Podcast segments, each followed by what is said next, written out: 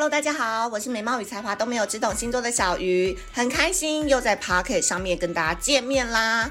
今天呢，这一集呢，算是小鱼星座要给各位那个金牛座的股东们的一份股东礼，非常感谢呢，大家在二零二三年的时候持续支持我们小鱼星座。那我觉得有跟随小鱼星座的人，大概都对金牛座已经改观，而且好感度提升非常的多。因为在过去呢，很多人的刻板印象呢，对于金牛座呢，可能都是嗯比较会精打细算，比较务实，比较会为呃事情的价值而去着想，对吧？哎呀，换言之呢，就是没那么大方。但是我相信呢。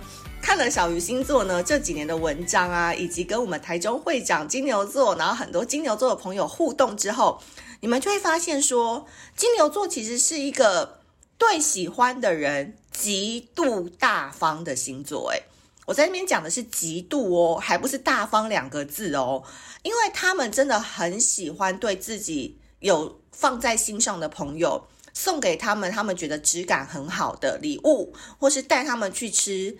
非常精致的饮食，就是展现他的一种品味。所以我常常说，金牛座绝对不是小气，而是看他有没有把你放在心上。而物质的付出是一个非常好判断的模式。所以我跟大家讲哦，就是这个道理呢，也可以延伸到你们的男女关系或者是人际关系。其实有时候大家都会说，我们不图对方的钱，对不对？但是呢，其实一个人他最在意的东西就是他的钱嘛。那你要一直长期吸引这个人的关注，你当然就是要往他最在意的地方那边去。他把他的最在意的地方放到哪，他的注意力就会放在哪，懂吧？所以大家以后要多多学学金牛座，好吗？就是他们把物质这件东西呢看得很重要，相对的，他们觉得你是值得付出的对象，他们就会把。物质金钱花在你身上，换言之，代表他们真的很重视你。所以哦，大家以后不要再傻傻的说，嗯，我不图他的钱，我也不图他的物质，我只要他真心的爱我。抱歉，爱这件事情呢，人都是多偶性的，他可以给很多人。暧昧就像超市的试吃，可以给你，也可以给他。所以，看看这个人，他最注重的是什么？那他有没有把这件事情花在你的身上？这件事情其实就是一个非常好判断的指标。那为什么会这么讲呢？因为其实二零二三年的时候，木星都持续的在金牛座嘛，所以在今年呢，我们非常关心的重点主题就是关于我们的生存议题。因为金牛座本来所代表的意义呢，就叫做我拥有。所以在我拥有的状况下，你有没有感觉到今年？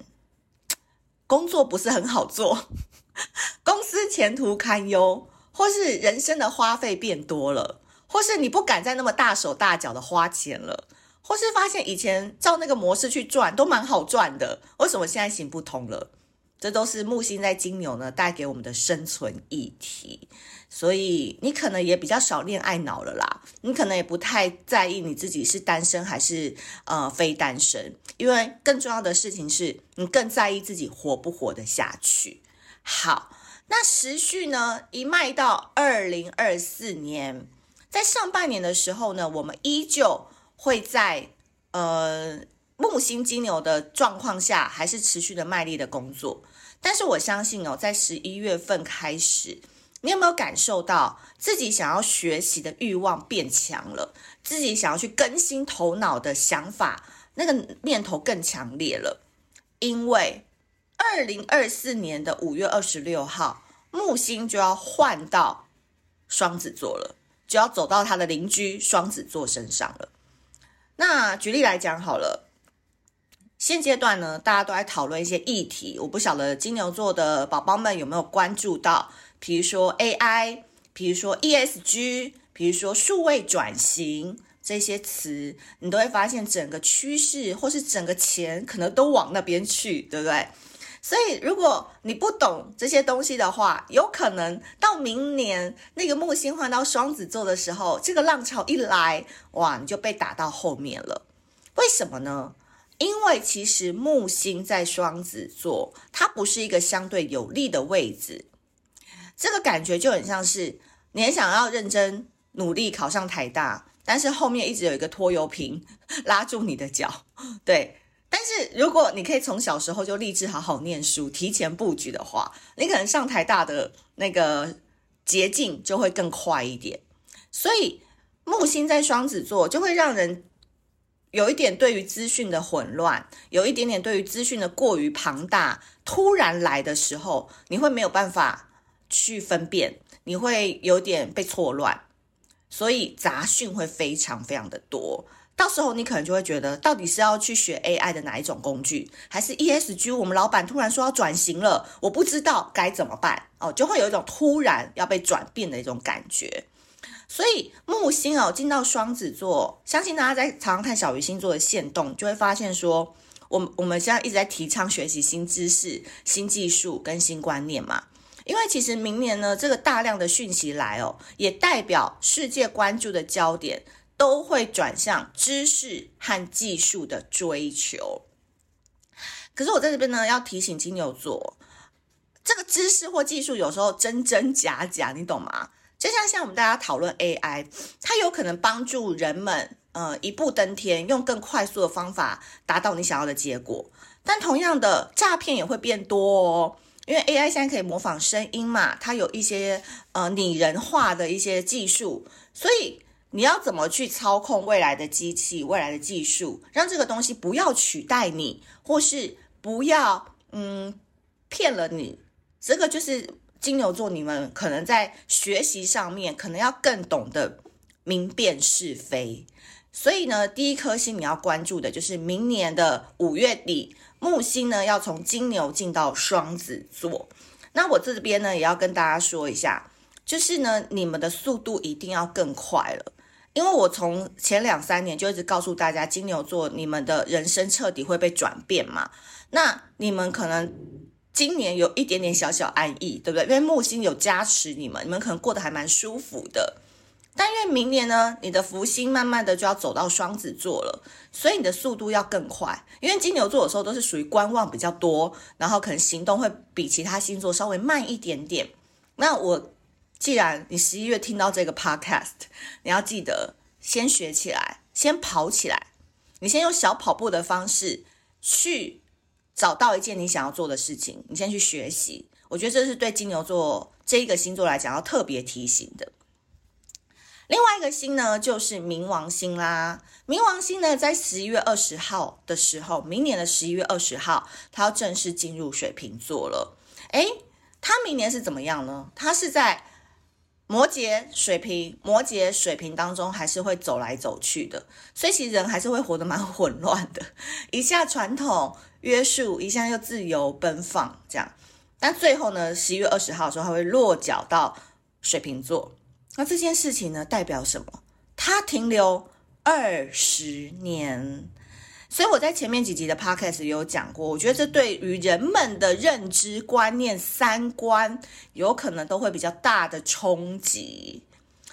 举例来讲，我们可能第一个摆脱旧有的身份。比如说，你本来只是一个公司的业务，可是你可能现在要业务兼小编了，因为你们公司要开始做脸书、做社群啊。你平常跑业务，你还要兼发发文啊什么的。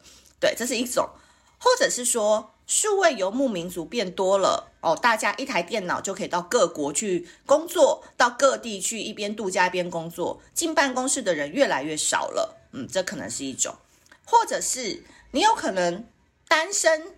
变成已婚，也有可能从已婚变成单身，嗯，这个都有可能的。好，第二个呢，叫做释放不再适合我们的观点，这是什么意思呢？这个呢，就偷偷的跟大家讲好了，就是说，嗯，比如说我们最近女生谈论的话题啊，已经都不是在一对一的感情了，哦，有可能就是讨论说。如果你的男友或是你的 dating 对象要求玩两人以上的关系，是 OK 的吗？对不对？那可能过去我们对于这话题，我们都觉得很禁忌，不想谈，不可能，爱情就是一对一，肉体就是一对一。但现在我们都会说，那可能男生会要求可能三 P 呀，或者是怎么样？那你女生可以接受吗？那如果可以接受的话，是两女一男，还是两男一女？哦，就这个话题就会慢慢的开始被讨论。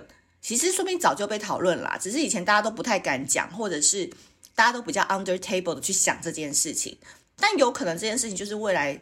诶，一种主流有可能，或者是渣男渣女成为王道，嗯，因为大家都不想要被单一的关系给束缚了，所以什么开放式关系啊，可能各种的恋爱关系也就会慢慢的出现。那你以前觉得很累啊，或者是哦，我不想要再跟他在一起的人，也有可能，嗯，你就跟他说再见了，因为你是为了更好的人事物腾出空间。所以呢，水瓶座呢，在冥王星呢，都有再生的议题，就是 reborn 再度生长的议题。他们的结合具有无比的力量，能够推动人类的进步。所以明年二十年哦，明明年开始的二十年呢，你要更注重的是你自己更新迭代的速度有没有很快，然后敞开心房吧，就有很多事情真的会蛮冲击你的想法的，这个点要特别的留意。那最后一颗关键呢，就是土星。土星呢，依旧停留在双鱼座，因为它从二零二三年开始，它会走一段路，好不好？一段路。所以呢，疗愈跟学习还是会持续成为二零二四年的主题。好，那金牛座呢，在二零二四年要怎么样成为一个德智体群美的成功法则呢？成功法则一哦，注重灵性跟自我成长，冥想、瑜伽。或音乐都可以为你的成功之路带来更多的启示。我觉得这个成功法则一哦，金牛座要特别留意的是在于，因为明年的资讯会很混乱，明年的呃大量讯息呢，会让你会觉得很焦虑。对，可能这件事对射手啊、水瓶啊、处女来讲啊，他们会觉得蛮蛮新鲜、蛮刺激、蛮活泼的。可是对金牛座这个，他对于这个接收资讯，他需要有一段时间消化的星座来讲，你要更注重你自己安静的时刻，你才不会被整个社会的风气带着节奏跑。所以，像我有个金牛座的朋友，他去算完塔罗牌之后，他反而跟我讲说，他听听就好，他当参考，因为他现在更知道他自己要往哪一方面走，他现在更想要，嗯。照着他心里的声音往前走，对，所以我觉得注重灵性跟自我成长是金牛座二零二四年非常重要的一个课题。